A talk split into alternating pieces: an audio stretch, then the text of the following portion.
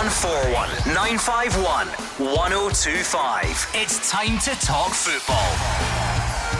It's Clyde One Super Scoreboard.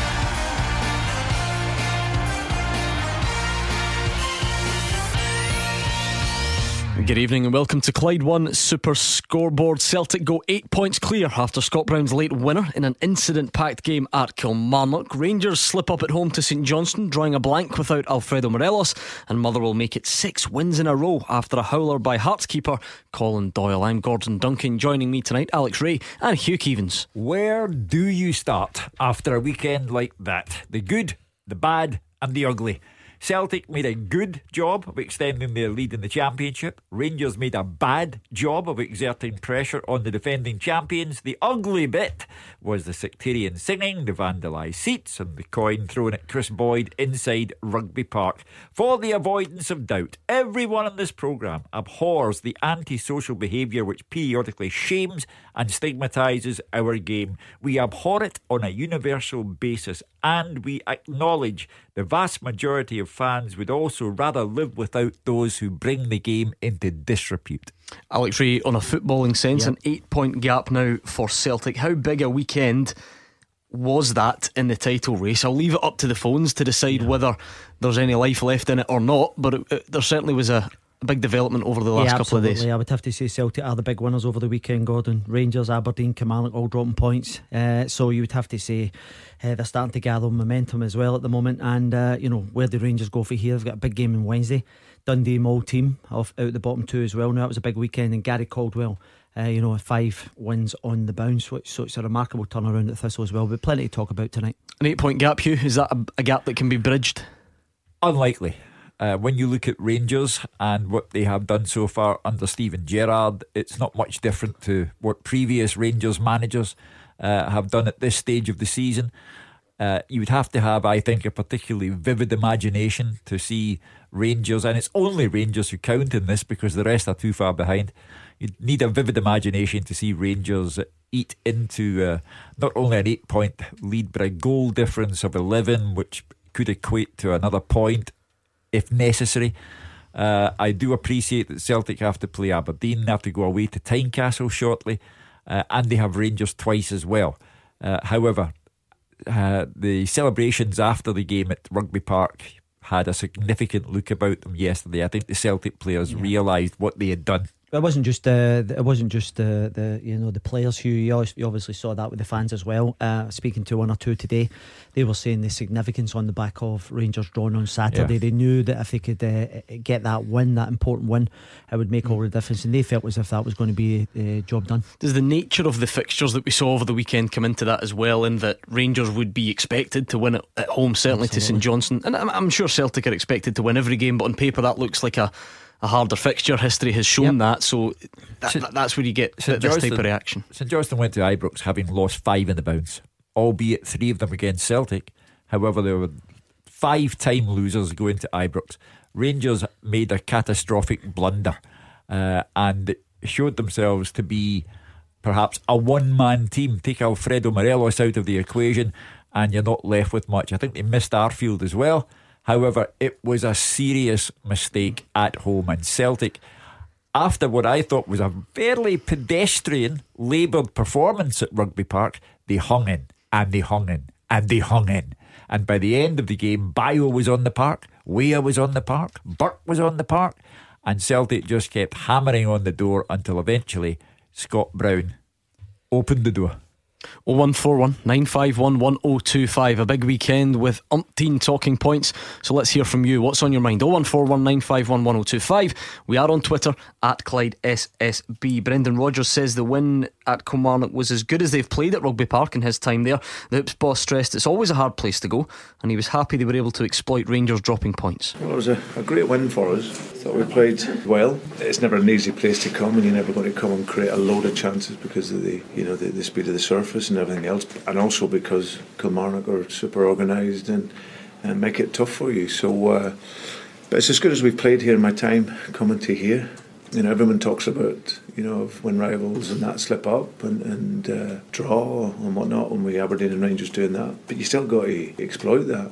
And, and obviously to come to here, which is you know, a very difficult place to, to do that on the back of a really tough midweek game. Just keeps our domestic form going to a really high level. I thought we played well today in the game, had good control, and then at the end, whenever obviously had to deal with a lot of balls in behind, you know, because they got good pace with the two boys up front. So they stick it in behind early, and you've got to deal with that and with the, the, the bounce on the surface. But defensively, we were strong, solid, another clean sheet. And then with the ball, I thought we uh, we had good control. I go back to the argument about synthetic pitches. Celtic hung in on, for me, what is basically a slab of concrete with lines on it. I'd rather watch a match in Morrison's car park at Anniesland Cross.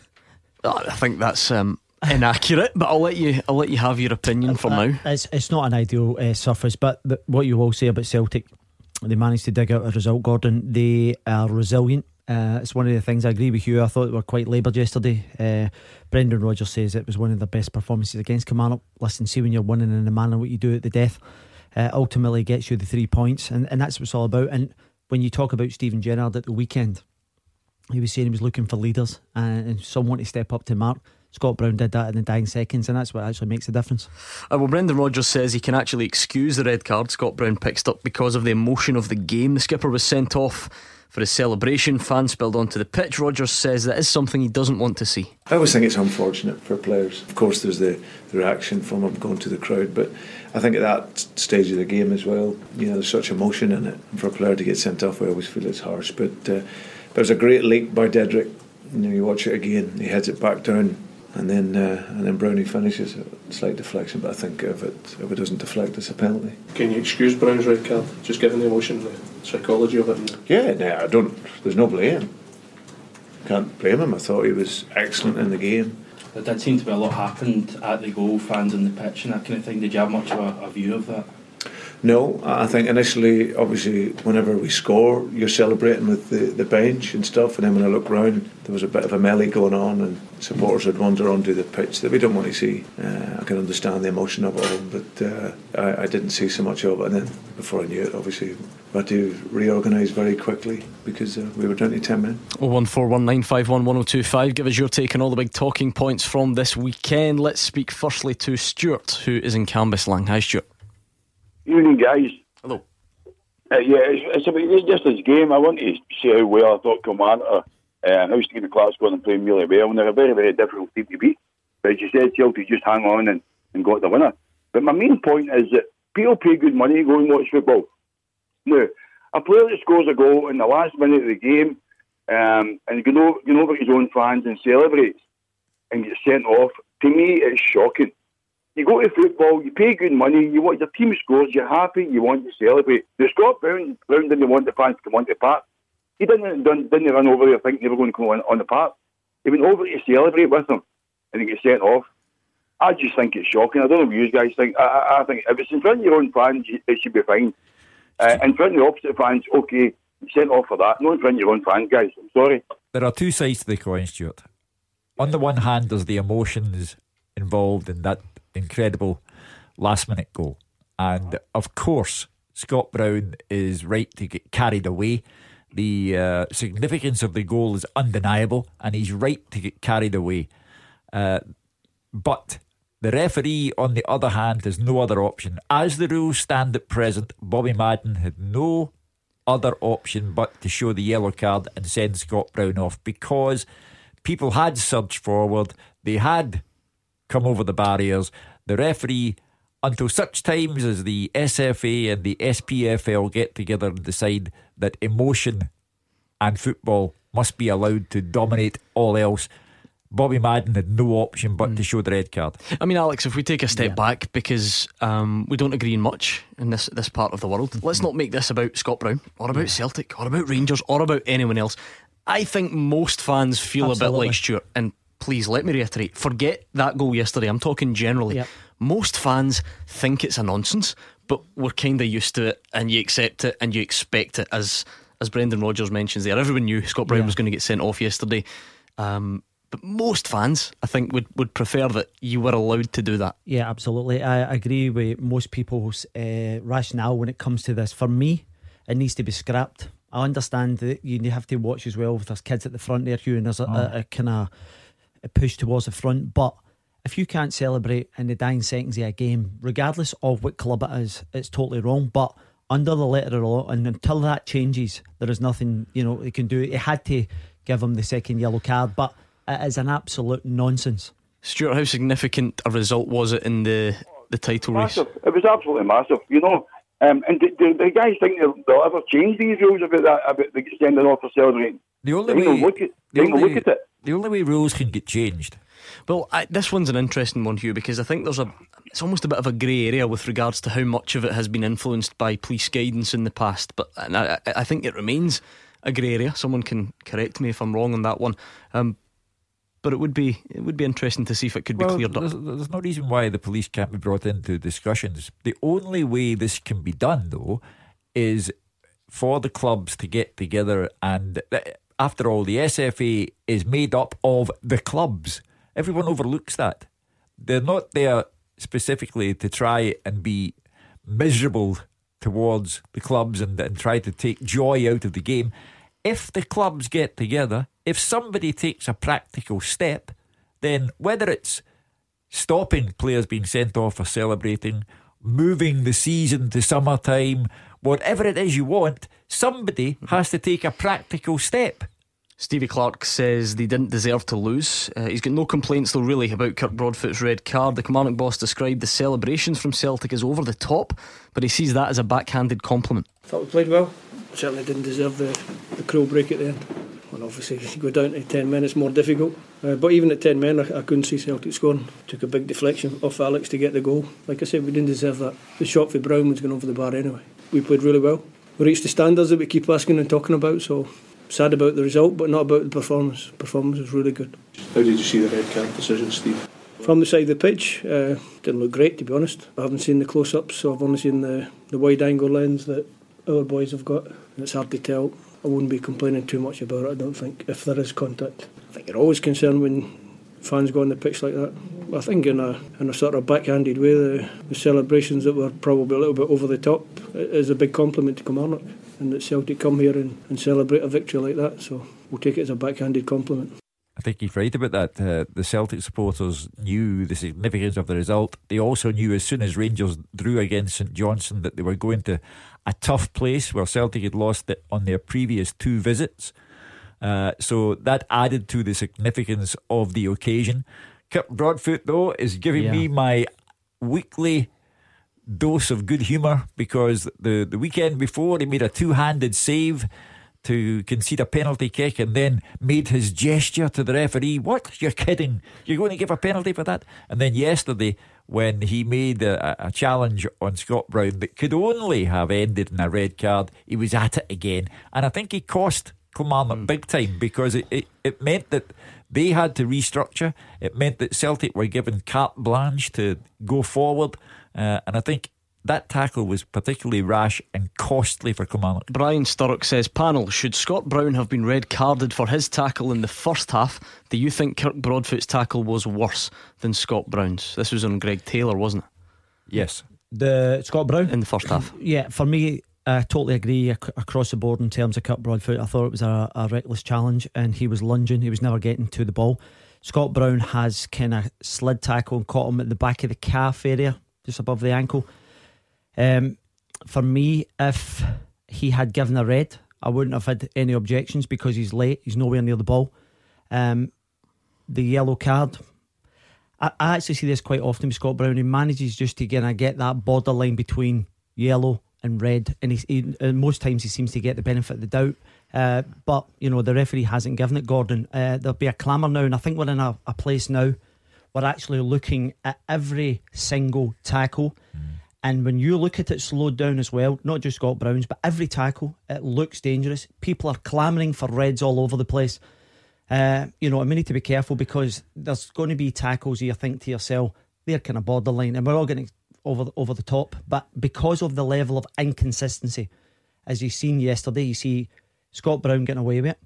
Kirk Broadfoot gets uh, a red. Was Broadfoot's worse, is, what- is what Brian was asking? For me, it was yeah, because the thing is, he's uh, he's actually high. He's maybe about three or four feet. He's coming down with Scott Brown's just kind of leaving his leg there, and he's caught him uh, a lot higher. In a season where we have gone for referees big time and said that the, the standards have declined dramatically. I thought Bobby Madden had a very good game yesterday. The one grey area for me was Scott Brown's tackle on Greg Taylor. I thought it was a red card. And I would also say that if Celtic supporters uh, saw that tackle on Scott Brown, then they would be looking for a red card. Mac is a Celtic fan from Airdrie. Hi, Macca. Hi, uh, I was phoned up. I had one point, but I've actually got two now. All right, go for it. First point uh, is Celtic had all these injuries at the start of the season. We were struggling, weren't they picking up points, were uh, struggling away from home, picking up points and that. Look where we are now. Eight points clear. Rangers are only two points better off than they were last year under Senior Pedro. So Stevie G's on a slippy, Jake is on a slippy nail, and the Celtic are flying. Well, for Steven Gerrard, uh, a sugary peg, I think, is yeah, what we were after. Whether it's a sugary, sugary nail. nail. peg, whatever it's on, uh, Steven Gerrard has not had as great an impact on Rangers as the fans would have hoped that he would have had in the league. Certainly, yes. Um, so it's a big, big week for Rangers because they've got Kilmarnock in the cup replay. Uh, it's their good fortune that Morelos can come back and play in that game because they really need to get through that.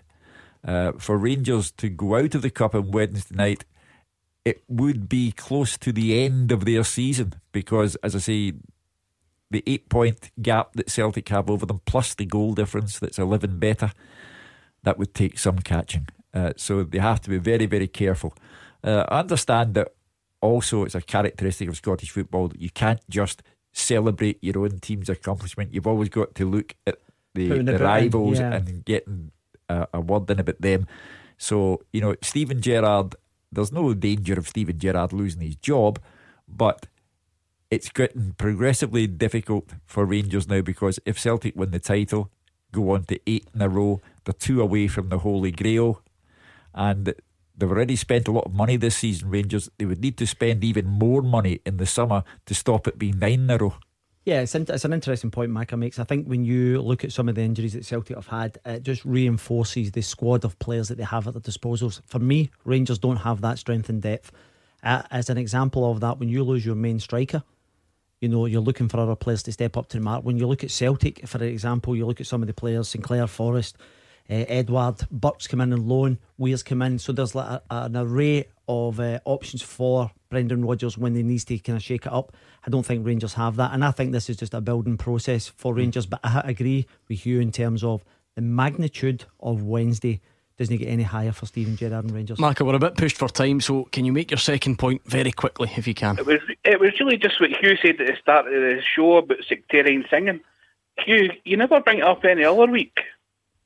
It's not. It shouldn't have been going on, but you never bring it up any other week. Listen, I'm fed up with this. I said at the start of the programme, I abhor antisocial behaviour, whether it's in the form of sectarian singing or throwing coins at players. I abhor it on a universal basis. Let it be absolutely understood. I abhor it if it comes from Celtic supporters, Rangers supporters, anybody's supporters. I abhor antisocial behaviour. It goes on. It is football's cross to bear. I abhor it on all fronts. Do you understand me? 0141 951 1025 Rangers fans, let's hear from you because we're about to hear from Steven Gerrard. So you tell us where did it go wrong at the weekend and what does that mean for your ambitions this season? Steven Gerrard coming up after the travel with Amber. Clyde One Super Scoreboard with Thompson's personal injury solicitors. Compensation. They know the score. Talk to Thompsons.com. Hugh Keevins and Alex Rae are here looking back on the weekend's biggest talking points with you on the phones and on Twitter at Clyde SSB. So let's go a bit further back to Saturday, where Steven Gerrard told his Rangers players to forget about any title talk if they continue to perform like they did against St Johnstone. The Rangers boss says the performance was nowhere near good enough and says he struggled to find any positives at all. I'd like to pay my respects to St Johnstone and, and Tommy. Uh, I thought their game plan worked very well. They could have actually went away with more. I think Wes, Wes has helped us get a point really. But across the board today, nowhere near good enough. I've been seduced in this week because the players have looked like they were looking forward to uh, playing in front of Ibrox. Um, we knew Tommy how he was going to set up. That didn't disappoint us. You know, organised, mid to low block, and basically they offer you a challenge of come on then, what have you got? Come, come and come and beat us. And we didn't have enough um, all over the pitch today to, to find the answers to the to the challenge, and um, that's that's very concerning for me. We lack leadership. I'm struggling to find any positives from it really. So yeah, that's where we are. Right now, forget titles and forget closing gaps. The reality is, if you perform like that across the board in front of 50,000 people, there's your evidence. You don't need me to say this, that, and the other. If you've got a group of lads out there and they give you that when they've got a chance to close it to three points and you've got Aberdeen and Kilmarnock and the rest breathing down your neck, that's not what is required at Rangers when you've got a chance to close the gap. It's miles away from it. Strong words from the Rangers manager, but do you agree? 0141 951 1025. Robert's a Rangers fan from Newlands. Hi, Robert. Evening panel. Well, the paraphrase I'm going to use is actions speak louder than words. Uh, although I agree with what the manager's saying, and the performance on Saturday was hopeless. Uh, uh, my dad and I left Ibrox yesterday very disgruntled and not happy at all. Uh, we pay a lot of money to go and watch Rangers uh, home and away and abroad, and that's the return of my investment, and I'm not a happy camper at all. However, I'm going to go back to my phrase actions speak louder words. Steven Gerrard, you can say anything you want, mate. It doesn't replicate what you say on the park. Now, I understand that we've had a few notable absentees from our team, including McGregor and Alfredo Morelos, but there's 11 players on that park that should do a turn as well. You can't just rely on one player. You've got a world, almost at one point a world class striker there in the in Defoe, and you've got Steven Davis who's got more experience than half of the players in the park, and that is some something I just cannot accept as a performance like that. We had a chance and an opportunity to put pressure on the leader Celtic because they had a difficult game yesterday at Kilmarnock and it proved to be difficult by clinching a goal late on. However, if we have won that game, I could have been a happy guy all weekend. Potentially, the results would have turned different. But it's just not on. So I think it's time to wake up and smell the coffee. Steven Gerrard's remarks uh, are more or less what you're saying. That, that's why he was so candid. He said if that's what players deliver, when they understand the magnitude of the occasion, they're playing in front of 50,000 supporters, then he, as the manager, can't accept it, can't understand it. So he's agreeing with you. Uh, Alex, the the obvious one is the absence of Alfredo Morelos yeah. because that's two games in a row. Rangers haven't scored. He can come in and play um, in the cup replay against Kilmarnock. I'm, I'm sure there's more to it than, than just him. Yep. Um, so so what?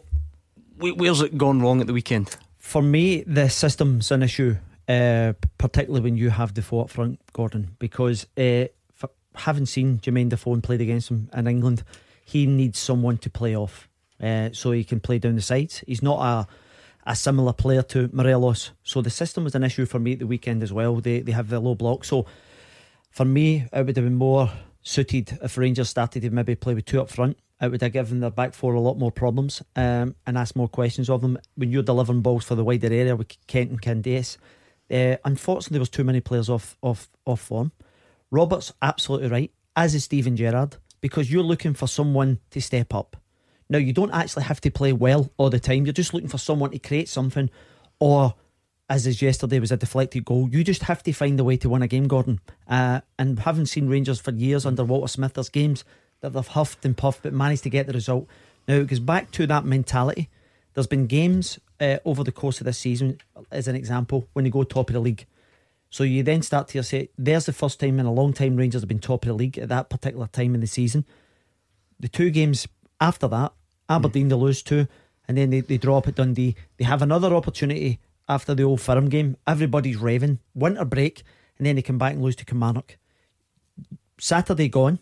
They then have an opportunity, Gordon, to put pressure on Celtic. Everybody knows how difficult it is to go to Kilmarnock, and they can't manage to do that. So for me, Steven Gerrard is absolutely spot on you're looking for leaders and you're looking for somebody mm. to step up to the plate. Okay, how much responsibility does he as the manager have to take then? Because you mentioned the system. Now, obviously, he, he picks the system. Yep. And if you're looking for players to sign up, uh, to step up, sorry, then, well, I mean, he, he picks them, and and, Yeah. and he signed some of them. You, you cannot exclude the manager from uh, responsibility. We, we, you know, we we had a, a, it'll being a Celtic supporter, Macaron earlier on, going, "Oh, he's on a shaky nail, it's a shaky peg." So what I'm saying is, there's people coming on here and saying, and, and I think Mac has just said there as well, the manager has to take words are hollow.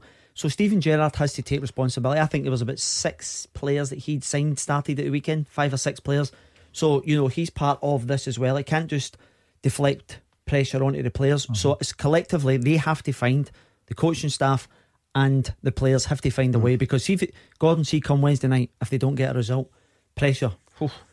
Robert, let, give me a bit of an insight into how you felt about the title race before the weekend. Did you think Rangers had a chance of winning? Do you still think they do? Was that derailed on Saturday? Give us your, your overall thoughts over the last couple of days. Well, although I'm a Rangers fan, I'm also quite realistic, and I don't think that Rangers had the squad depth to compete with Celtic.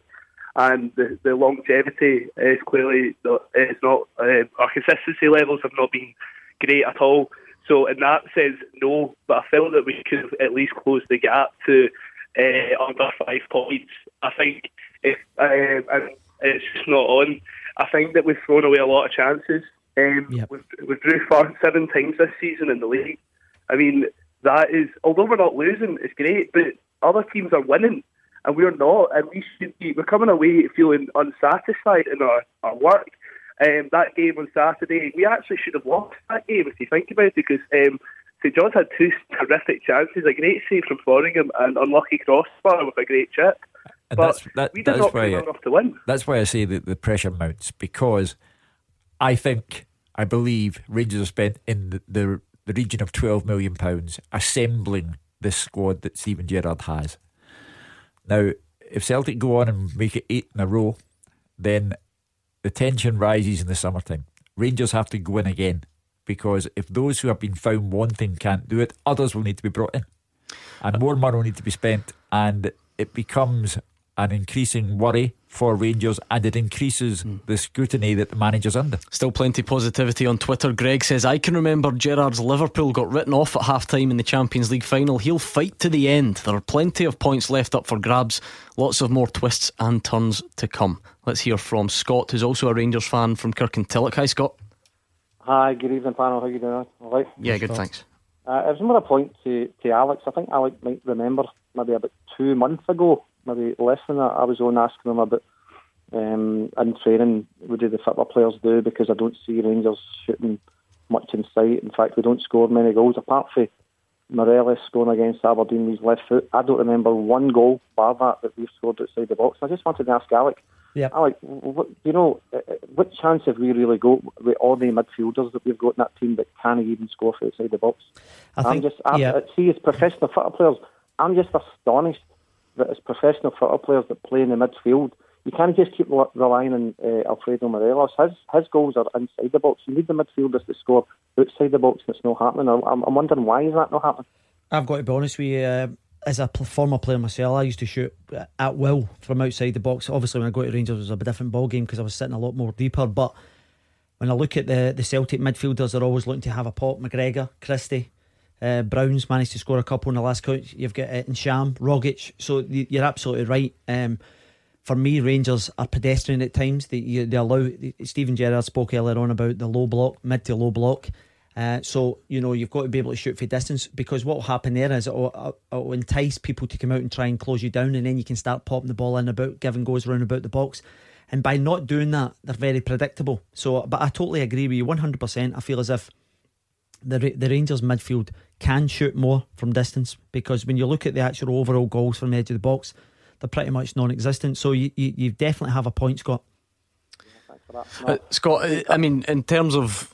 Let's elaborate on that a little bit because shooting from outside the box is one thing. Do, do you feel because this is something we hear on the phones quite a lot? Is there a is there a dimension missing from the, the Rangers midfield? We keep hearing that you know lots of them are quite similar. Is that is that fair?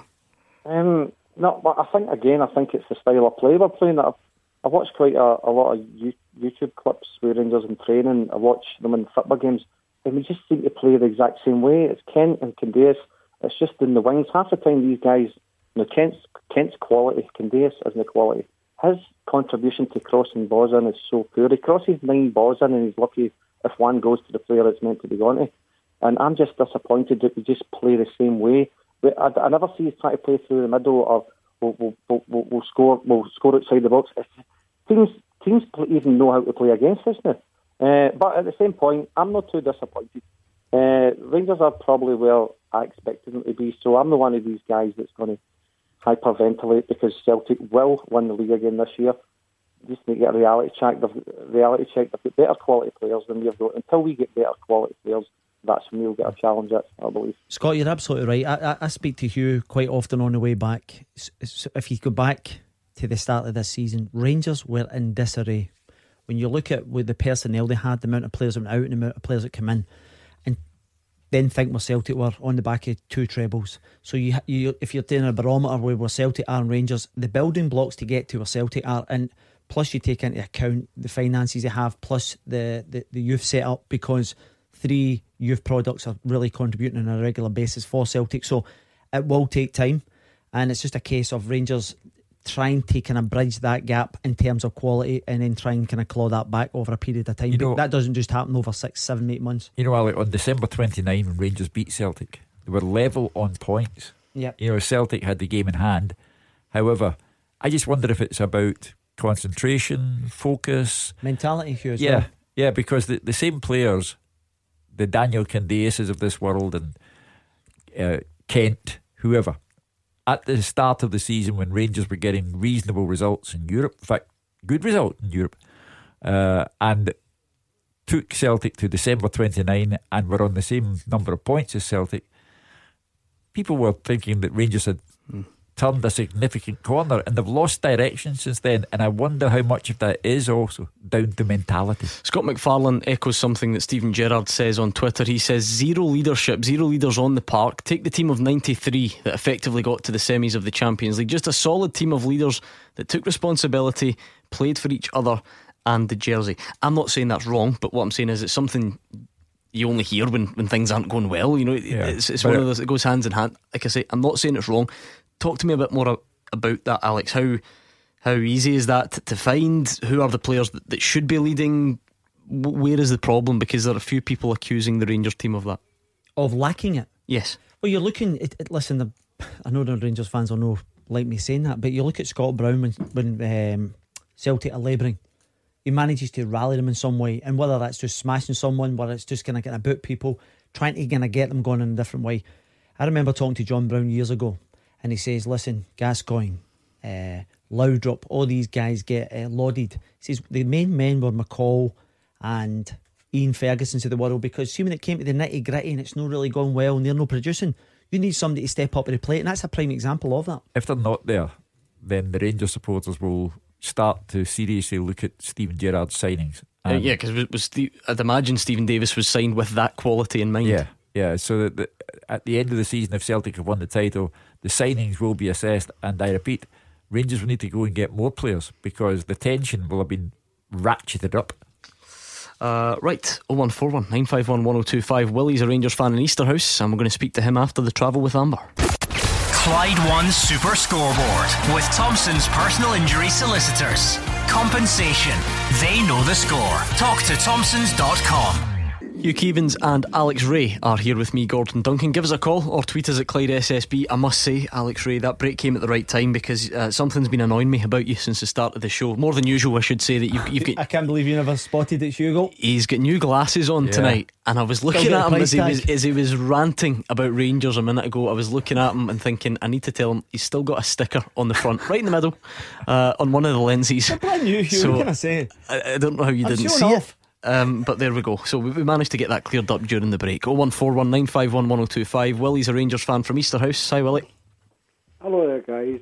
Uh, reading Saturday's paper, talking with Steven Gerrard, slagging off uh, Rugby Park. I know because it's a plastic park, but Rangers have lost more points at Ibrox than anywhere else. They can only get six points at Ibrox, uh, six points at Rugby Park, rather. They've lost numerous points at Ibrox. You'd like the end. Who's in order first? Uh, well, I mean, if we're talking about arithmetic, it's yep. obviously not, not quite true. I think Rangers have dropped is nine points at home this season, is that right? And I think it's seventeen away. Um, so clearly, it is yeah. it's um it's on the road where where most of the, the problems are happening.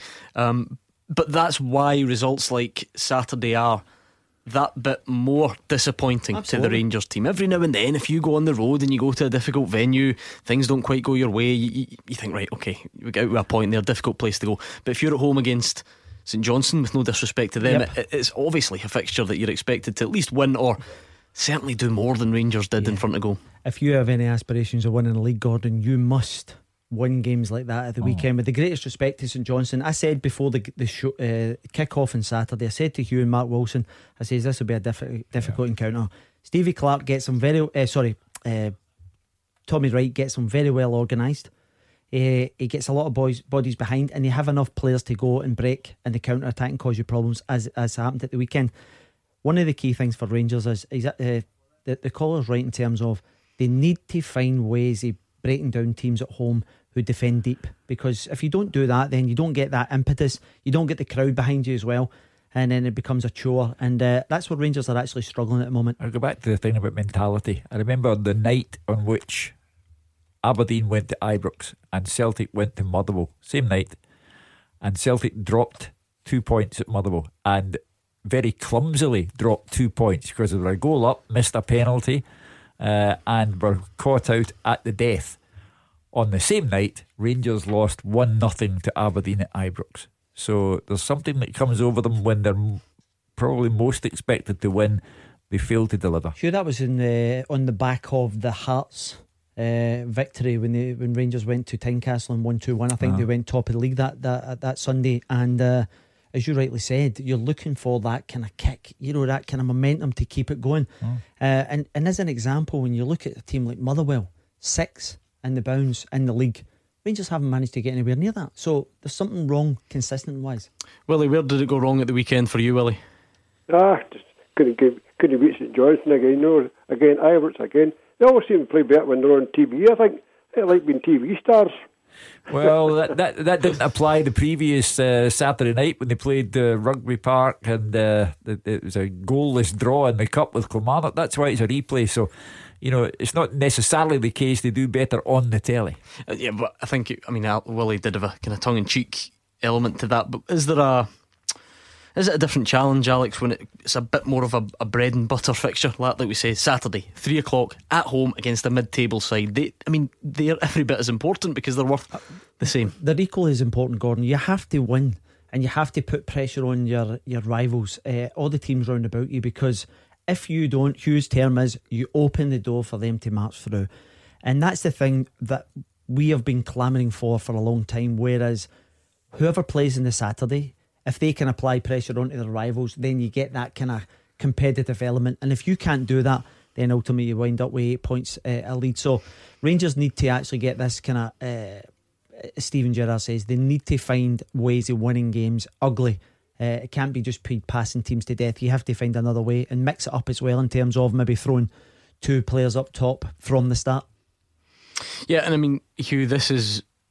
I was going to say this is what what it happens in Scottish football. It's not just Scottish football now; it's, it's modern football. You're looking for sort of instant results. People don't get time. You always hear that phrase "hit the ground running," and that's when the January signings come into focus.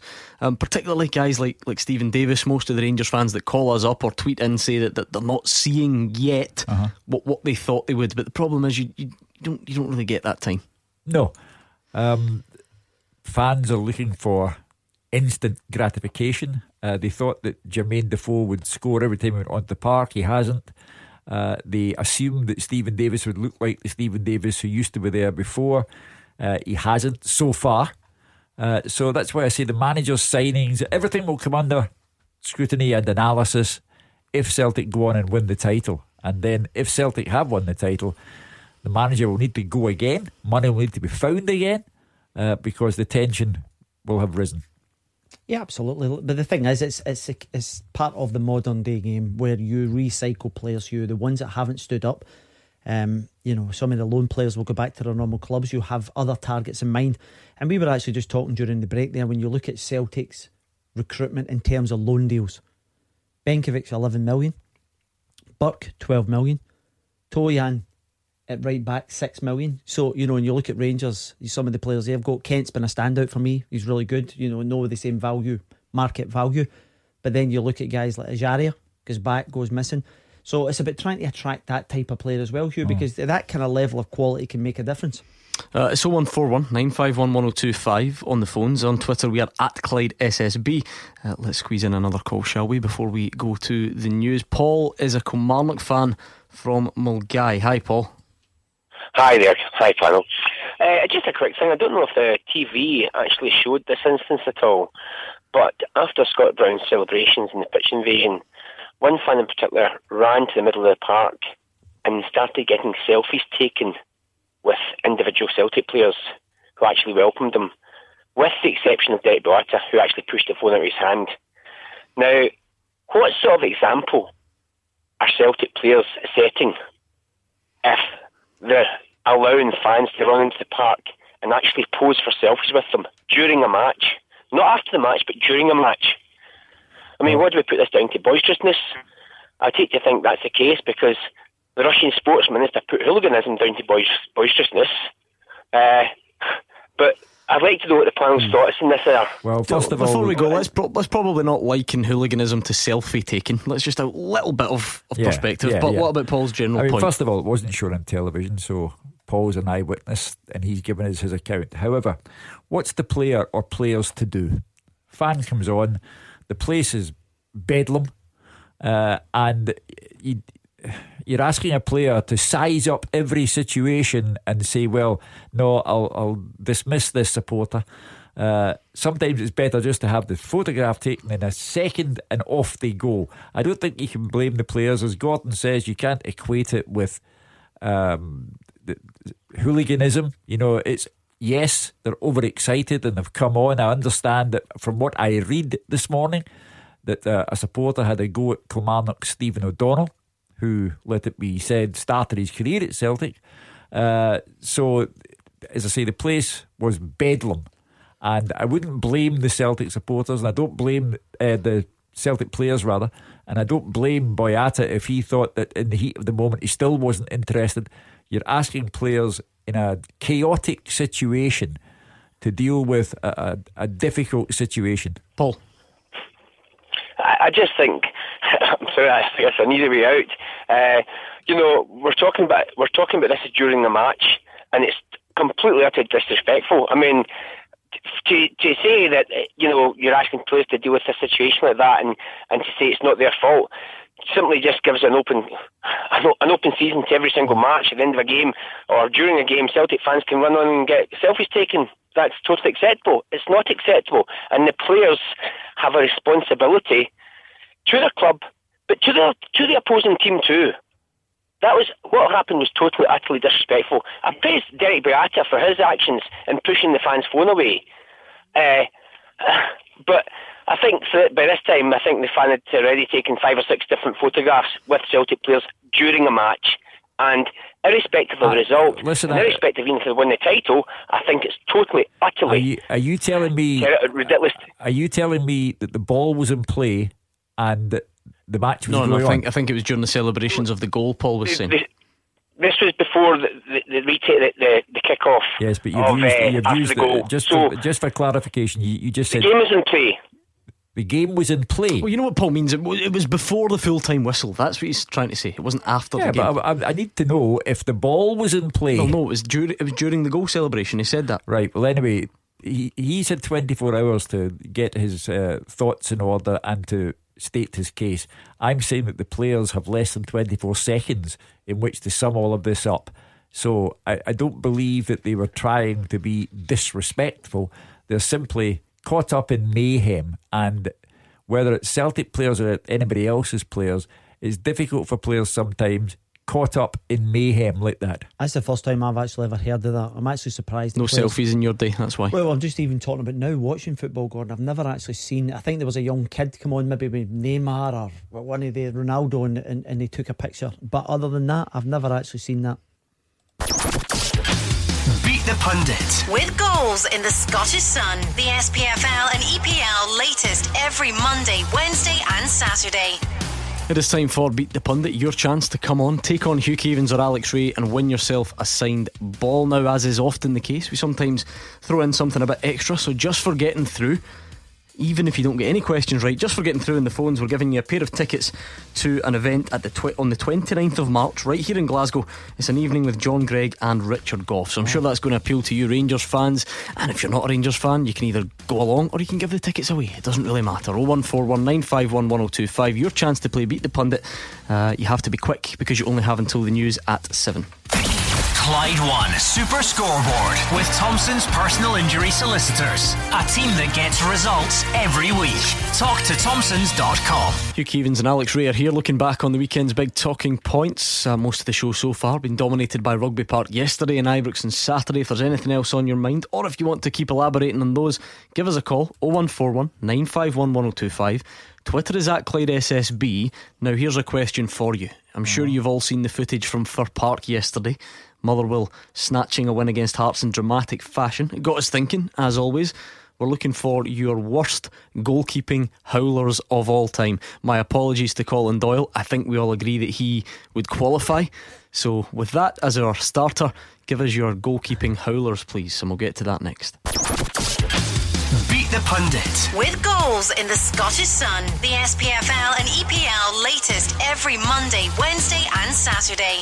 Before that, beat the pundit time. Hugh and Alex are ready. One of them is up against Robbie, who's a Rangers fan from Irvine. How are you tonight, Robbie? Yeah, I'm good. Thanks yourself. Yeah, not too bad at all. You fancy your chances against these two? Um, I'll try my best. Have you ever played before? Um, I've been beaten by Hugh Keevins and I beat Mark Wilson once. All right, okay, a bit of a mixed bag then. Let's see how you get on tonight. And remember, Robbie, just for getting through, just for getting on the line, uh, you've won yourself a pair of tickets to an event with John Greig and Richard Gough at the Doubletree by Hilton, right here in Glasgow on the 29th of March. I'm sure there'll be a few a few stories to be told. Well, listen, I mean, Hugh, Hugh knows very well. John Greig doesn't do a lot of these, so you know Yeah. he's getting on a bit as well. Barcelona captain, and then you've got Richard Gough, you know, title after title. Great Tremendous stuff. Well, they're already in the bag, Robbie, but I'm sure you want the prestige of adding the, the Super Scoreboard signed ball as well. So uh, let's see how you get on. Head, you're up against Hugh Keevins. Tails, you are taking on Alex Rae.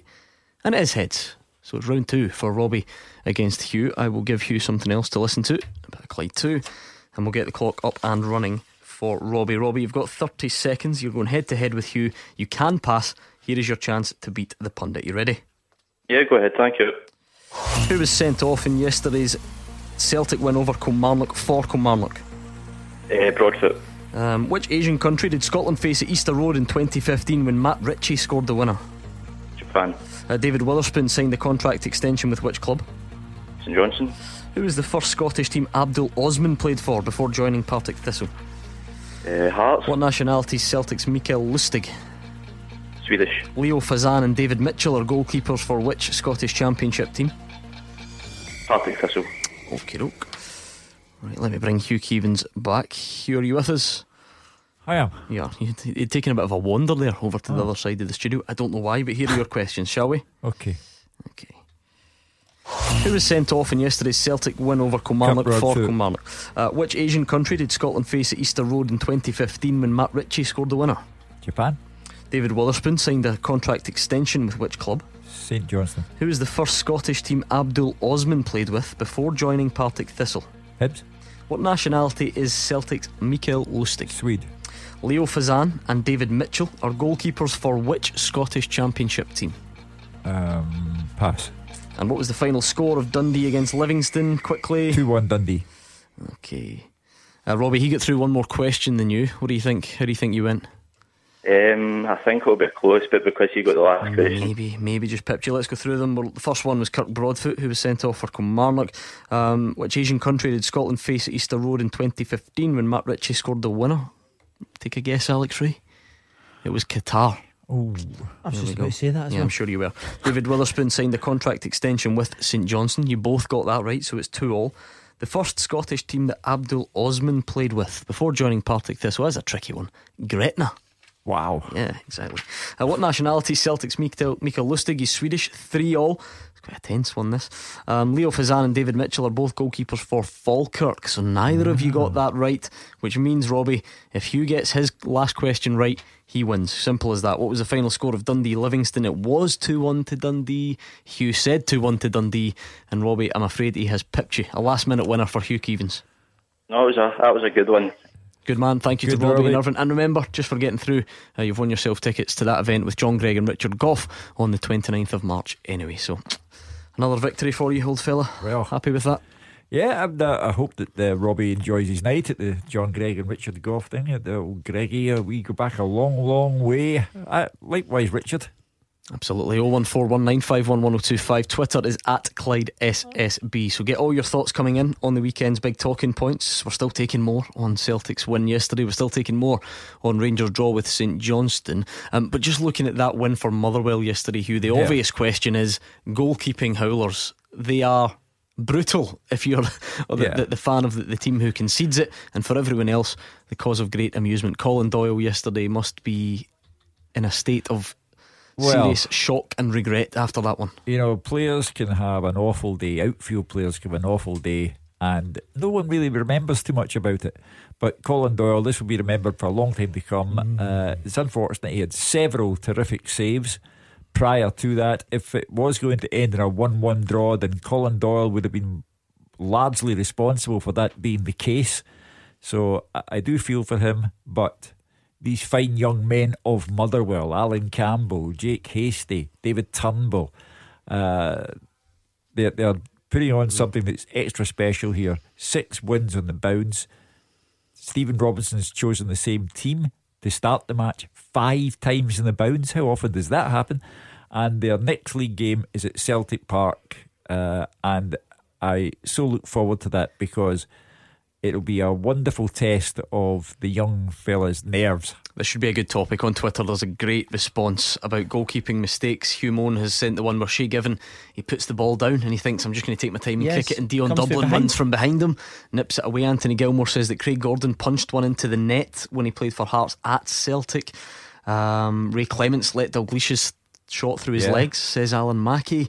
Um, Artur Boruc and the, the, the shot against Hibs, what was the shot known as thereafter? Oh, the squiggler or the something. squiggler, sideshow Yeah. Bob. John Rankin. Tony Higgins says that one. So, did you? What was the worst you played in or, or witnessed, Alex? Can you Listen, I was spring I, to I, mind? I put a bet on. I know, and we gambled responsibly years ago, and I was waiting for a coupon, and it was the Italian goalkeeper at Man United. It was Massimo Taibi. Someone hit it for about forty remember, yards, yeah. and he just went to dolly it just to pick it up, Hugh, and it went through his legs. Yeah. done my coupon. Effectively gave up gambling ever since. Uh, so there we go. This was on the back of Motherwell's victory yesterday. Stephen Robinson, full of praise for his youngsters after the late win against Hearts. Jake Hastie and David Turnbull with the goals for the Steelmen. Uh, Robinson says it's getting impossible to leave them out the team. fantastic if you're going to win a game. Great way to win a game. So unfortunate for their goalkeeper, who I thought was outstanding throughout the match. If I'm being honest, you know, made two or three terrific saves when we had great chances. So it's unfortunate, but we'll take it. Probably would have been happy to come away from a draw in the last minute when we, when we scored. But um, we've earned that. We were positive. We made positive substitutions, and it was two teams trying to win the game. You couldn't have had two more appropriate scorers in the game. Well, they've been terrific. The two boys that you mentioned, Allan Campbell as well, you know, James Scott. Um, we've we've got a, a good pedigree of producing these boys, and you know the two boys that scored today have been excellent over the last seven eight games, and they need to stay grounded and continue to keep working hard. With Jake, he's slightly different because he's been out on loan, he's been to Airdrie and he's been to Alloa, you know, and he came back a man, and he's a wee bit more robust maybe than some of the younger ones. Um, Allan Campbell was probably a wee bit up and down when he first got on the team. Now he's got that great consistency with him, and and David just a very, very good footballer who never seems to fluster. So we have got that level of consistency, but we still have to be careful with them that we can dip them in and out of certain things. But at the minute, why take people out when they're playing that well? John's a Motherwell fan in Wishaw. What did you make of it yesterday, John? Uh, I thoroughly enjoyed the game. I loved it. It's a shame about the keeper. Crying shame. He gets your But, um, sympathy, John, even as a Motherwell fan. Sorry? He gets your sympathy, even as Oh, a Motherwell fan. I've, I've seen happens like that before, even happened to Motherwell. but um, what I want to find out is um, Jake, Jake Hastie. I'm actually hope he signs a new contract because how many young players have we seen from Scotland go down to England and you never hear them again? Whereas up here, he can learn his trade better, then get a big move. What you can't uh, stop a young man doing is uh, progressing and uh, making a better living. So one day it will happen. Somebody will come in uh, and he'll want to improve his standard of living. He'll want to play, uh, with all respect to Motherwell, at a bigger club. However, I agree with you that at the moment, having been out on loan at a couple of clubs, having gone to Fir Park, back to Fir Park, and blossomed, then he should understand that Motherwell were trying to create a pathway for him into first team football in the Premiership, and he's got it now, and he's making a tremendous job of it.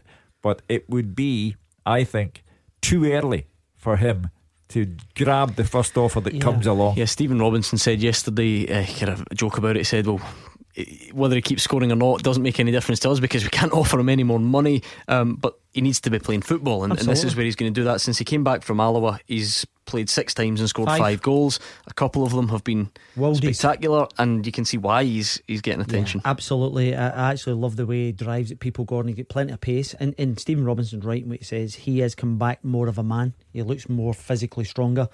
Uh, and the goals are obviously the standout, but his overall play causes problems. And uh, But when you look at the production line, um, young Turnbull is the one that always catches me. Now, I was covering a game at Ibrox uh, a couple of months ago. And I said to you, I says, even though uh, I think it was it was it seven one. Uh, you know, Turnbull still caught my eye because he could manage to manipulate the ball, uh, very comfortable on the ball. And young Campbell brings the endeavour when they, when they speak about him in there, it's in glowing terms, you know, in terms of his professionalism. Mm-hmm. So it's great that they're actually developing that with these senior players. My suggestion to Hastie is sit tight because he's been there for years, Gordon. So the development I think fee he as was well. nine, yeah. Yeah, so he's, he's got that, that'll be a mm. hefty development fee for someone taking him on board. So he's only what six, seven games into his first team reign. Mm. It's too early to go down south. Learn your trade here, sign a two year contract, and then build up and, and become more ready for down south. I think that's where Motherwell will be slightly more relaxed, Hugh Keevins, because as Alex says, they are protected to the tune of more than three hundred thousand. It is, I think, for because he's been there since he was nine. So even if the contract runs down, he's not going to walk away and then Motherwell are left empty-handed. No, I mean, there's a young boy, McKinstry, at uh, Motherwell who we believe is going to Leeds United at the end of the season. And, uh, you know, Motherwell are going to get. Uh, I Well, if- if that understand- happens, yeah. Yeah, I understand they're going to get £150,000. He's 16, never played for the first team. Just the way the compensation system Yeah. works, isn't it? So, you know, they've got that kind of Protection. financial Yeah, protection, protection, there. yeah. But what I love about this lot, they've played 13 away games this season.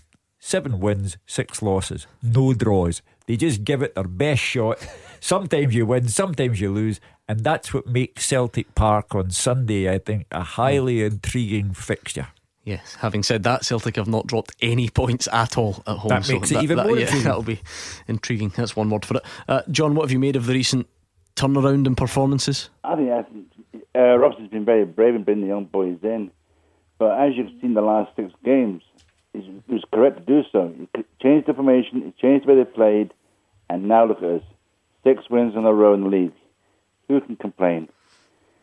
There'll it's always be inter- one. yeah, well, it's interesting because if you go back six, seven weeks ago, uh, there were people clamouring. It was the Ross You know, County result, wasn't it, in yeah, the Cup? they were disappointed and they were kind of maybe saying that maybe we were struggling. It just shows you six, seven games down the line. It's Right, remember this is open to everyone because we're looking for your goalkeeping mistakes, howlers as we like to call them. This is after Colin Doyle yesterday. It was a, as, as it is as bad as you'll see, really, isn't it, Hugh? Without being unfair on, on Colin Doyle, you, do have a bit of sympathy because that's the life of a goalkeeper. But it's pretty difficult to sort of figure out how it happened.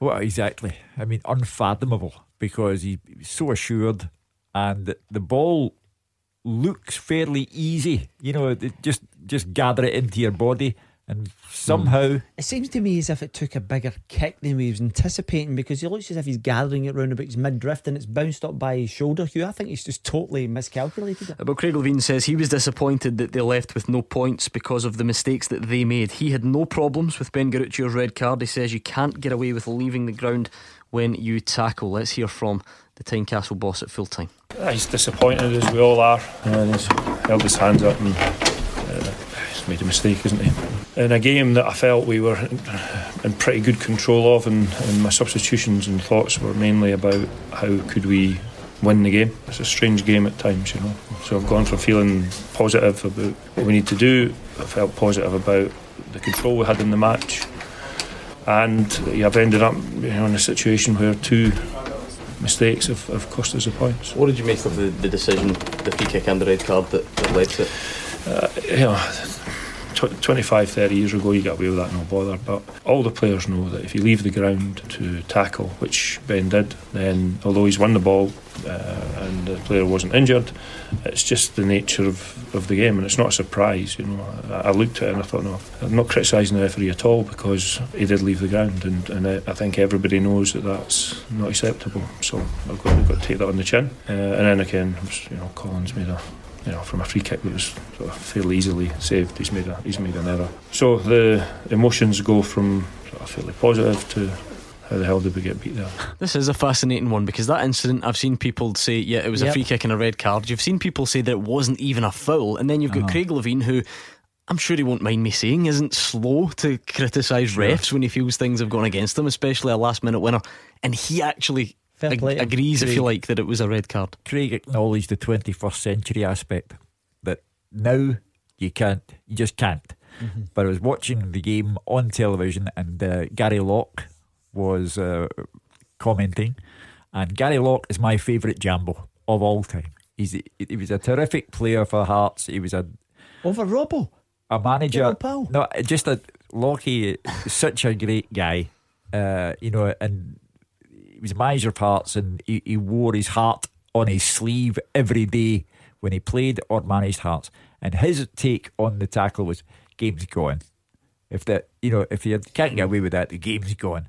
You know, so I, I don't think that Gary Locke took into account the 21st century aspect, but the manager Craig Levein did, and Ben Garuccio had to go under 2019 rules. Fair play to Craig Levein. I have to say, it's very refreshing for a manager to come out and say that. I, even saying the boys distraught because as soon as you leave the ground with your both feet up, you're running a risk. And for me, it was a red. Uh, on the back of that Colin Doyle mistake, though, we're looking for your goalkeeping mistakes, memorable ones. Brian Elder says Stuart Kennedy, England against Scotland. Um, Regan Stevenson says Karius against Gareth Bale in the Champions League final last year. Remember that? Yes. Not as if it was a wee, you know, small friendly game that no one's going to notice. Um, what about Colin and Paisley? I think he's got one on the line. Hi, Colin. Hi there, guys. Hello. Goalkeeping howlers, Colin. What springs to mind? Um, in a positive note, it was a great result, but it was the old Ray Clemence Wembley. How can how can that not be the number one goalkeeping howler from a positive point of view, from a Scottish perspective? Hugh Keevins, you must remember that one. Yeah, yeah. Uh, All the more so because everyone at that time made a career down south out of laughing at Scottish goalkeepers. Now, Exactly, yep. yeah, uh, as the years Where did, rolled- where did that come from? Uh, probably Roughie had something to do with it from time to time. And, um, you know, other goalkeeping mistakes had been made, and Scottish goalkeepers were supposed to be a laughing stock. Now we're blessed with so many good goalkeepers. So the Ray Clemence moment was uh, a a great one for fans to gloat over. Absolutely. Describe Fans it. of a certain age. Yeah, describe Yes. it. Describe it, Colin, for anyone who maybe hasn't seen it. Um, it's a bit foggy now. It was a few years ago, but basically, it, it kind of went down to try and scoop the ball up. Yeah. Um, and then it just kind of bounced right through his legs. Yeah, to be fair to Ray From Clemence, memory. as you remember, Colin, Ray Clemence was a, an outstanding goalkeeper. He really was a terrific goalkeeper, which made the mistake all the more stunning. Uh, but it didn't stop Kenny Dalglish getting away with a grin as wide as Sauchiehall Street. As a player, Alex, if the keeper chucks one in, do you do you still celebrate it like it ends up in the top corner, or is there a bit of sheepishness about the whole thing? I remember scoring against David James for about 30 yards, and I'm not sure how it managed to go over the line, Gordon, and it just kind of trundled past him, and he actually dived beyond the ball and it went underneath him. And uh, oh, believe me, you do celebrate. I it knew- doesn't make a I difference. I knew to you me. would, but I'm wondering about anyone Oh, else. ta- right. you take it, don't you? Thank you to Colin and Paisley. Keep your goalkeeping howlers coming. And remember, we can still go back and look at the other weekend's big talking points. So get the calls in and the tweets. And what a full time teaser we have oh, for you Oh, to lovely. get the pen and paper ready. The question is coming next. Clyde One Super Scoreboard with Thompson's personal injury solicitors. Great results for Scottish accident and injury victims for 40 years. Hugh Keevins and Alex Rae here, ready to take your calls and receive your tweets on the subject of dodgy goalkeeping after Colin Doyle at Fir Park yesterday. Here's one I know you'll remember, Hugh, because Oh. you were there and I was with you. Yes. He says Cammy Bell, goalkeeping howler, same stadium, same goal, the playoff. Oh, Motherwell yes. against Rangers. Remember it? Yes. That was quite something. The ball just seemed to be in the air for an eternity. Alex Rae has got a look in his face punch? which makes me think that he's tried to forget about it. Just getting Um, fresh in my mind. and he punched it sort of into the back of the net, didn't he? So he didn't get any purchase on it, did he? He did not. Uh, yeah, keep your goalkeeping howlers coming. We're on the phone, so one four one nine five one one zero two five. Got a good question for you on the teaser. Listen up, because I say this every night because I mean it. What is an absolute certainty is that you get the answers before these two do. So, eleven managers in England's League One or above who have played in Scotland. So 11, Jack Ross. 11 managers currently in England's League One or above who have played in Scotland. Now, this has been sent in by Robert McLean. Full time at Clyde1.com is where he sent it. So that's where you need to fire your questions if you've got any. Full time at Clyde1.com. Jack Ross So is managers of League One or above. Is Steven Pressley? No. Yeah. Who does he manage? Carlisle. What league are they in? Two. So no then. Jack Ross. Sunderland manager, League One, played for Clyde, Falkirk, St Mirren, and so on. So you've got one. You've got Jack Ross. Yes. Hopkin. David Hopkin Yep, Hoppy. is the manager of Bradford. and played for. Morton. Yes. Uh, So that's two of 11. good question. This. Decent, isn't it? I thought it'd be up your street as well because you like the English lower leagues. Paul Lambert. Great shout, Shug. Well done, Hugh. You've eventually you play for? arrived at the party. All right, that's three down, another eight to go. 11 managers in England's League One or above who've played in Scotland at some point in their career. Guys Tony like Mowbray. Ga- yes, that's four. We'll leave it there for the meantime. Tony Mowbray, Blackburn manager, played for um, Celtic. Ipswich manager Paul Lambert played for St Mirren, Motherwell Celtic. Bradford manager David Hopkins played for Morton, uh, and we've got Jack Ross as well. So we've got another. What did I say? Seven to go now. Is Seven that to right? go, yes. Seven to go. Oh one four one nine five one one zero two five. Gordon's a Celtic fan in Kilmacolm. Hi, Gordon. Good evening, panel. How you doing? Okay. Yeah, good. Thanks. What's your point tonight? Um, just a wee general thing, though. I mean, it's not. A, um, I just think I don't know where we're going this season. Um, right from the start, I just it's uh, and rightly so. Some of the points that you pointed out, but I just think everything's all quite negative. No, we seem to be talking about games. No, like right, there was a score. No, Celtic go and get eight points ahead, which is good. And and I think unless you like it tonight, unless you missed a couple of minutes, um, if you or whoever's on and they talk about no the last couple of games, whatever it is, then you forget that there's actual football getting played. Um, it just seems to be you know, talking about points, and some of the points are valid. No, I mean, I'm not trying to say that we shouldn't uh, discard them, but I just feel, and I don't know if it's maybe the start of the season. I can't remember if it was it was McGregor or, or uh, a couple of the off the ball incident, the kick out or something. Or I can't remember what it was, and then and the, they get it not founded, so it get thrown out kind of thing. And I think some of the I don't know the panels maybe said they've kind of set a precedent, SFA or whoever it was, whoever does it, that from now on everything's going to get reviewed. And I've got a friend down south who loves listening to the podcast, know, the next night or a couple of nights later. And he said, unless you miss the start, you know, that's all it's about now. It's, it's kind of negative. He's actually get kind of fed up listening to it now because he said it was always good. All talking about the football, about the players, who that who's playing good and who's. But it just seems to be, I don't know. Yeah, th- listen, Hugh, was the way I, I- I think Gordon ultimately has got a bit of a point. The reason that people then. You know, they sort of jump on it because if it's a referee one week and you talk about it, the next week comes around and then there's another thing, and then you get you get fans of that club saying, "Well, you know, we were wrong, then you better give this the same amount of coverage as, as it got last week," and, and it, it it it just sort of snowballs because the the disciplinary system is the hot topic recently. Yeah. Rangers, in fact, have come out again today. They issued a statement last week saying they want a review of it. Stewart Robertson's now vocalised that on Rangers official media channels. Um, so I'm not saying Gordon's wrong, but I'm No, not, I'm not the- sure. I'm not sure where it ends. I'm not sure how we get back from it. Yeah, yeah, it's the word. Well, Gordon can help. Gordon can come on and say, listen, never mind all that stuff. What about this? And talk about Celtic and what happened yesterday or whatever. But it is the modern day world. And, you know, we have a, a phrase that's entered the football lexicon, which is trial by Sportscene, for example.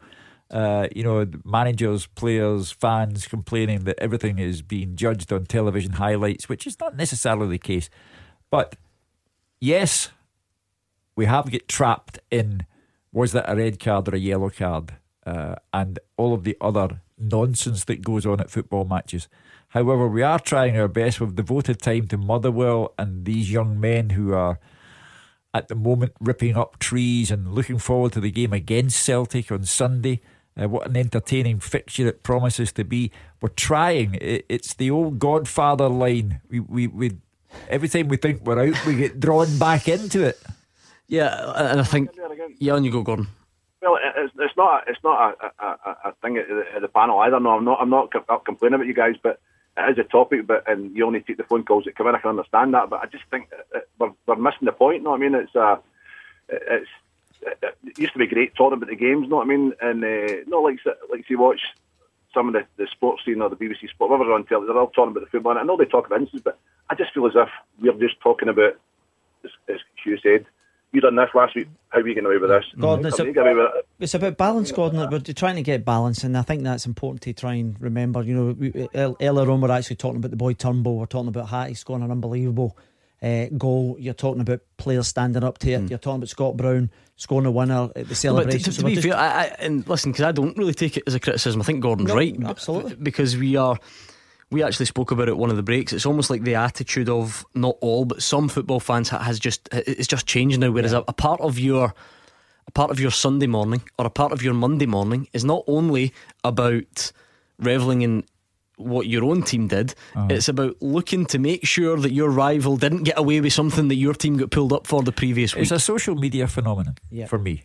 Uh, you know, there's an absolute dedication to getting everyone into trouble as many people into trouble as you possibly can. Uh, if Celtic do one thing, the Rangers fans do another, and the, if Rangers do this, the Celtic fans complain, and so oh, oh, it never ever ends. Uh, but as I say, for example, Dundee Livingston. Now that's about as innocuous as it gets, or Livingston Dundee, I should say more correctly. The topic of conversation there is should Steven Lawless have been booked, or should he have been given a penalty? And did that penalty cost Livingston the game? Or the, the failure to award the penalty cost Livingston the game. All right, then, on that one, let's practice what we're preaching. What about that free kick from Scott Wright to win it? Yeah, because that was stunning, wasn't it? For, uh, for me, it was one of the best free kicks we'll see all season. I said to the guys during the last break, I says the keeper was diving when the ball was on its way back out, and to generate that much accuracy and power, Hugh, is unbelievable. He's making a he's making a massive contribution to Dundee so far. And to be honest, I thought it was a penalty for Livingston, and the referee got it wrong. Know. But so so there you are. But you know, Gordon makes a perfectly valid point. Gordon McCullough, uh, perfectly valid point. But if we don't focus on the main topics of conversation arising from the weekend involving Celtic and Rangers, we are accused on social media of having an agenda, biased. Uh, we all know where you're coming from, and so on and so forth. It's the world we live in. We didn't make it, we just live in it. Um, Gordon, talk to us about football then. What do you make your own team at the moment, Celtic? Eight points clear. Is that is that gap too big? Oh, and he's gone. Voltage, yeah, he's, he's away more on social media. he actually disappeared right at the crucial moment. I thought we were going to get away from it. We had come full circle. We were going to do what, what Gordon wanted. You've got a better attention span than that. Well, listen, maybe it was technical difficulties. I don't, I don't mind that at all. At Clyde SSB, we are still talking about your uh, goalkeeping howlers. Gaz says McGregor when El Kaddouri scored at Ibrox. Do you remember that one, Hugh? I think he becomes he always becomes a teaser answer. Kaddouri, mm. doesn't he? It's one of those. Oh, I forgot about him. Uh, what else? We've got a few throwing some answers in, in the teaser. Well done to Peter Gray. He's got a few. Thomas has got a couple as well. David, yeah, lots of good answers. Did you ever read coming in? In your football history books when you were but a nipper, did you ever read about Scotland losing 9 3 at Wembley to England? Yes. Nin- but if you're going to ask me anything more about it. 1961. The Scotland goalkeeper was Frank Haffey, who played for Celtic. I saw Frank Haffey take a goal kick at Celtic Park and put the ball into his own net. Wow. And the crowd thought, what? But of course, the goal could not be awarded against Celtic because the free kick has got to clear the penalty box before it's in play. So he got away with one. He actually scored a known goal from a, a by kick. All right, okay. I'm but, it, but it, it, didn't count. when was this? 60 what? 61, 58 years ago. That's oh, all. I remember it well. I think, yeah, I think you'll agree it was a little bit before my time. We're going to speak to George and Rutherglen very soon. Let's quickly hear from a man who made a big impact at the weekend, Scott McDonald Um, his debut for Partick Thistle, he says it was a fairy Hmm. tale, scoring in the 2 0 win against Alloa. Uh, he came out of what was uh, essentially retirement to join the Jags on Friday. And would you believe it? He says playing fives with Mark Wilson and Alex Rae, of all people, helped keep him fit. I don't know about that. It's not about me. It's it's about helping the team. Partick Thistle, the boys have been excellent to me since I come in, start of the week, and um, yeah, it's a fairy tale start. So I'm just delighted I could help, you know, earn those three points for us today, and uh, hopefully it's onwards and upwards for for all of us. Uh, on our radio show this afternoon, Alec Rae and Mark Wilson were claiming credit for your form and fitness. imagine- They say they've been putting you through the ring on the five sides. What, what would your response be to that, Scott? Yeah, well, Alex kicked me enough times to so that kick I got today, I was more than ready for that. um, but yeah, uh, look, actually, that's been really good for me. Um, I've always kept my fitness levels up. Um, I don't think I've really stopped mentally. I, I've probably work harder than what you would normally do every day because you're putting yourself through a pre-season. Every single day, you want to push yourself to the limit, whether it be on treadmill or what- hit classes, whatever you're doing. I mean, and then I'm playing three times a week with the boys. And you're playing a, it's actually a really good level. In terms of likely events, I'm going to add Alex Rae kicking people at fives to Hugh Keevins gets match prediction wrong. Yes. They're up there with each other. Well, at least we're consistent, Hugh. Absolutely. But yeah, big impact anyway. Huge win for Partick Thistle, and that run just carries on. Great to see Scott back. I'm told he could have had a hat trick. So, uh, onwards and upwards. Uh, he's already made a difference to Partick Thistle. They've moved up to a place in the league where they're three points behind in Fairman. Uh, the the clouds are starting to lift in Maryhill, and there's a, a real air of positivity. Uh, and I think they're going to be all right. George is a Rangers fan in Rutherglen. What's on your mind after the weekend, George? Hi, Evening, guys. Hello, George. Um, if I can make two points, but really this is my main one, mm-hmm. that was my second one. Um, and just on the goalkeeper topic, um, remember uh, Borovic, yeah, no, uh, no um, the goalie goalie, I forget his name. Yeah, Artur Boruc. Aye, Kenny Miller go, go to the game. Um, that was a bit of a howler. Um, All right, yeah, I think I remember that one. Uh, um, my main point is uh, I'm one of the people that's going to actually come on and criticise Gerrard. Um, I know it doesn't happen too much, but we'll probably see it happening over the next couple of weeks if he doesn't start to get more. Um, I see a truth to what's going on. It. I was, um, my main gripe is um, I think he gets certain things wrong uh, and we don't see certain things. Um, I'll give you a couple of examples. Uh, more based on Alex, if that's okay, but um, no one to just Gerrard doing or anything like that. But I do see things that we will fail, we fail at. First one is our conversions from corner kicks. If there's a worst team in Europe, then if somebody could point that out to me, um, I would love to know. We, we got close corner kicks. Um, the conversion, and it's been like that for years to be fair, but it's never been addressed. Uh, and it's still the same at the moment. I think there was one game we got 25 corner kicks in one game this season, um, which uh, is extraordinary. Uh, the other one is that we don't shoot from outside the box. Now, I remember Gerrard actually addressing this and saying we need to do something more about it. Uh, and still nothing get done. And the other one, which is my main gripe, is the amount of time Tavernier and Candeias hits the first player trying to sort a ball is unbelievable. What do they practice at Auchenhowie? It's one of the most simplest things in the world. If you don't think it's going to get over the first man, don't do it. And you do it all the time. And, you know, it's extraordinary. I also think he got it wrong at Kilmarnock um, for the Scottish Cup game. I think he got it the wrong way around. I think he should have put Martin up front and then got the four uh, on.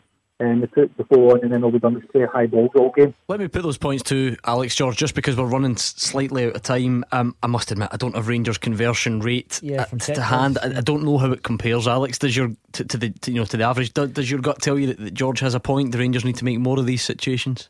I'm, I'm actually trying to write my brains back to earlier part of the season when they scored a couple of goals. I think Goldson and Katic scored from a from a couple of corners, but in the main, it doesn't spring to mind that they scored a lot of goals. Now, it is worth remembering. Do you remember we had Dougie Wright, Livingston's analyst, on the show, yes. and he was telling us that in general terms in football, you only have about a one in thirty or forty chance of scoring from a corner. That, that's the that's the average the across the board. Yeah, it doesn't Um, surprise but me. But, but there is actually ones who are actually specialists at it. If you take uh, Livingston as an example, Gordon, so that there, there is always room for improvement. What about George's point about delivery and so on? Because yeah, um, and this is this is where I'm. This is where I I really like listening to the calls because Yeah. you get a much more detailed insight. I obviously am in here every Saturday. I don't see ninety Yes. minutes of Rangers. I'm always under the impression that generally Tavernier and, and Candeias's delivery is pretty good. Yeah. And but George watches him all the time, and he's actually saying it, it frustrates him. Yeah, I think uh, Candeias is probably um, a bit more to blame when it comes to that. For me, Gordon, he doesn't actually pick out players when he's in very, very good positions.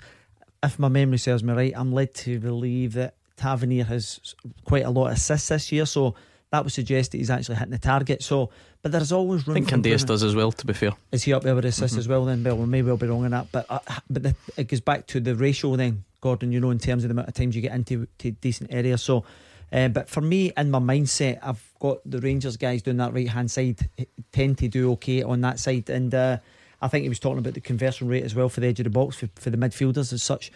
As I said earlier on, I, I you agree always- with that, don't you? yeah, I do. I think they have to take more pot shots. They have to believe in what they're trying to do. Try and mix it up to try and suck out uh, players to try and kind of put blocks in so that you've got more space to give and goes round about the edge of the box. So no, I agree with that as well. Thanks to George in Rutherglen, we're looking for 11 managers in England's League One or above who've played Yes. in Scotland. Guys like Tony Mowbray, Paul Lambert, David Hopkins, and Jack Ross, who just appeared on the TV screen. I've got one for you. Wait a second before I have to explain it. You've just put on your tiptoes there, and I think he's obviously got one. Go for it. Lee Johnson at Bristol City. I've got him down. Yeah. I thought that was the hardest one by No. a mile. No, in fact, it's not, but I thought it was one of the hardest ones. Well done. Kelly. Lee Johnson, Kelly, and he actually played for Hearts as well. Yes. Alex Neil, Yep, Preston. Joey Barton, Is that from his days at Marseille? Is that the way he used to pronounce Oui, it? Uh, yep, Joey Barton is one of them as well, if I could find my list. Yep, plays uh, manager for Fleetwood. yes, and Derek Adams. Okay, well done. That's a decent number. We'll leave that be. We'll get the rest of the answers, more of your calls, your goalkeeping mistakes, and much more coming next. Clyde One Super Scoreboard with Thompson's personal injury solicitors. Great results for Scottish accident and injury victims for 40 years. Hugh Keevins and Alex Rae are here in the final part of tonight's Clyde One Super Scoreboard. We've been going over all the weekend's big talking points. Um, sometimes that leads us down a certain path, Hugh, and we're asking for goalkeeping howlers. This is after Colin Doyle at Fir Park yesterday. A great response to this. Williams on Twitter and uh, another tweeter by the name of Craig Gordon's Cat, and both throwing in a similar one. Peter McCloy. Um, he says, I think it was at Hampden, a long shot, and Big Pete hangs on the crossbar, Uh, expecting Scottish- it to go over. Scottish Cup final, Uh, was but it it drops under the bar. Aberdeen? Girvan Lighthouse. Uh, yes. Davy Collins says Ian Andrews, 5 1 Rangers 1988 horror show. Yeah, uh, never seen again after that. And uh, here's one that you'll remember Gilles Rousset against Laudrup in the Scottish Cup final as well. So Mm. there we go. At Clyde SSB, there's a lot of good answers coming in um, on the teaser as well tonight, I must say. Um, Scott Murray has got a couple of them on Twitter. Jay has thrown in a couple as well. So what we're looking for is 11 managers in England's League One or above who have played in Scotland. So guys like Tony Mowbray, Lee Johnson, Paul Lambert, Alec Neil, David Hopkins, Joey Barton, Derek Adams, Jack Ross, which means you've only got three to get. We're struggling now. We, think it's a English or foreign guy who played up in Scotland. One is easy, I would say, in terms of the profile he had up here. He may even have been mentioned on tonight's show at some point. Mm. And the other two are murder. but one I would say is easy for a, for a number of reasons. Right, okay, that helps us no end. I mean, you're talking a, a proper good playing career up here, and a man, and he also he also managed up here as well. Not all these guys did. Stuart McCall. Yes. Ah, I just gave you too much there, didn't I? I No, just do you know, dangled how it. did I not get wee Stu? Because he actually went to where is he? Is it Doncaster? Scunthorpe. Scunthorpe, yeah. Yeah. Yes, because he went down to Bradford, didn't he? He left the fives as well. That fives get, get some jobs. Scunthorpe just makes me really it makes me shudder because it takes me back to a night where we did a question about body parts contained in football team names. Yes, and I'm going to move swiftly on before we need to dwell Please on that do. one any further. 01419511025. Charlie is in Airdrie. Hi Charlie. How you doing, Gordon? Yeah, good thanks. Uh, what it is, um, we're not talking about titles and what have you. Um, as far as I'm concerned, um, I'm proud of my team this season. I'm a Rangers supporter. I think you know that anyway. Um, I'm proud of Gerrard. I believe he's put uh, Scottish football back on the map. And um, the thing is, Celtic, this is the first season for a long, long time since uh, uh, we've been Celtic's been looking over their shoulder at us to see where where, where we are. Uh, People been saying, what was the Rangers score? What was the Rangers score? What was the Celtic score? What was the Rangers score? So this season has been an exciting season as far as I'm concerned. Uh, I was at the game on Saturday and uh, was watching paint dry. But at the end of the day, you get these kind of games and all. I, I let Gerrard down big time. Um, I feel sorry for him in a kind of a way. But uh, I think we'll get second, and a bonus would be to get uh, into the final in the cup and uh, win it. Uh, if we got that and second, that would do me this season, and then we can build for next season. Charlie, is there a is there a points gap that, that you're looking at? Because I mean, second could mean by by three points. It, it could mean by fifteen. Would would both be equally acceptable, or are you looking for to get within a Some- certain distance? Well, the closer the better. But at the end of the day, you'll still end up second. Uh, if you end up second, that'll suit. That'll do me as I say. And if we do get uh, into the final uh, in the cup, uh, uh, we beat Kilmarnock and we'll go straight to the no into the final. Um, after that, What, what, what would you make of that, Alex? Then, because listen, there is there is a long way to go. Let, course, let's be yeah. honest. If it is going to be second for Rangers, is there such a thing as a strong second? Does it make any difference how much they finish second by?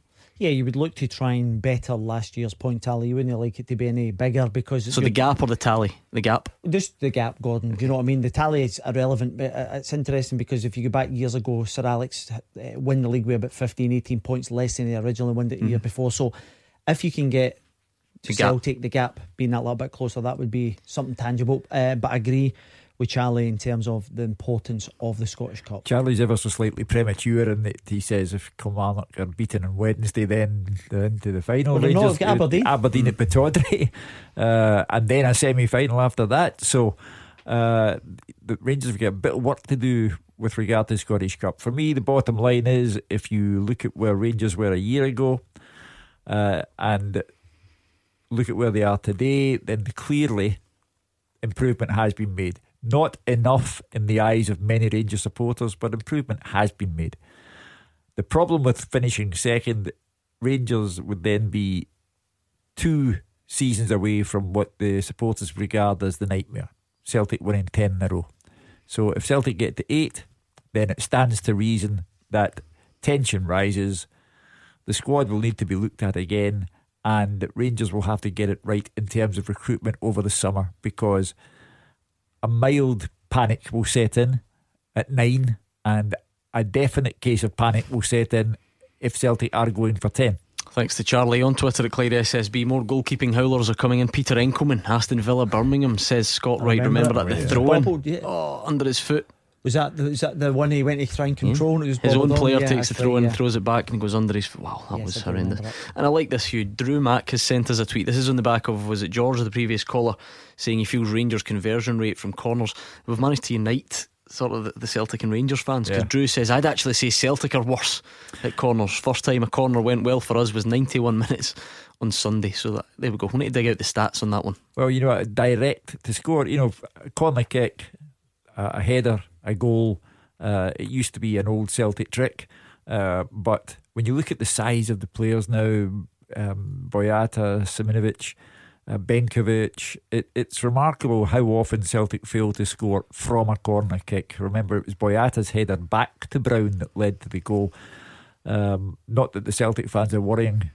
That was the, the most significant moment of the weekend for them. Just before we go, we've not had a great deal of time to dedicate to the, the picture at the bottom.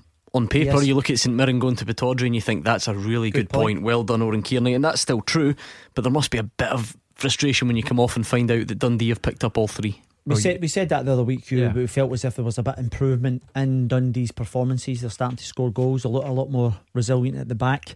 Uh, and with the boy right scoring and manner he is, he's st- brought a zip to them, and the boy Nelson up front. They look for me, they they look as if they're going to kick on, and uh, I think there's some. Uh, uh, you have to take encouragement if you're a St Mirren fan as well, going up to Yeah. Pittodrie. Uh, Oran Kearney said prior to kick off, he says we're just looking for that win that kicks us on. Well, they started the day three points away from the team second bottom of the league.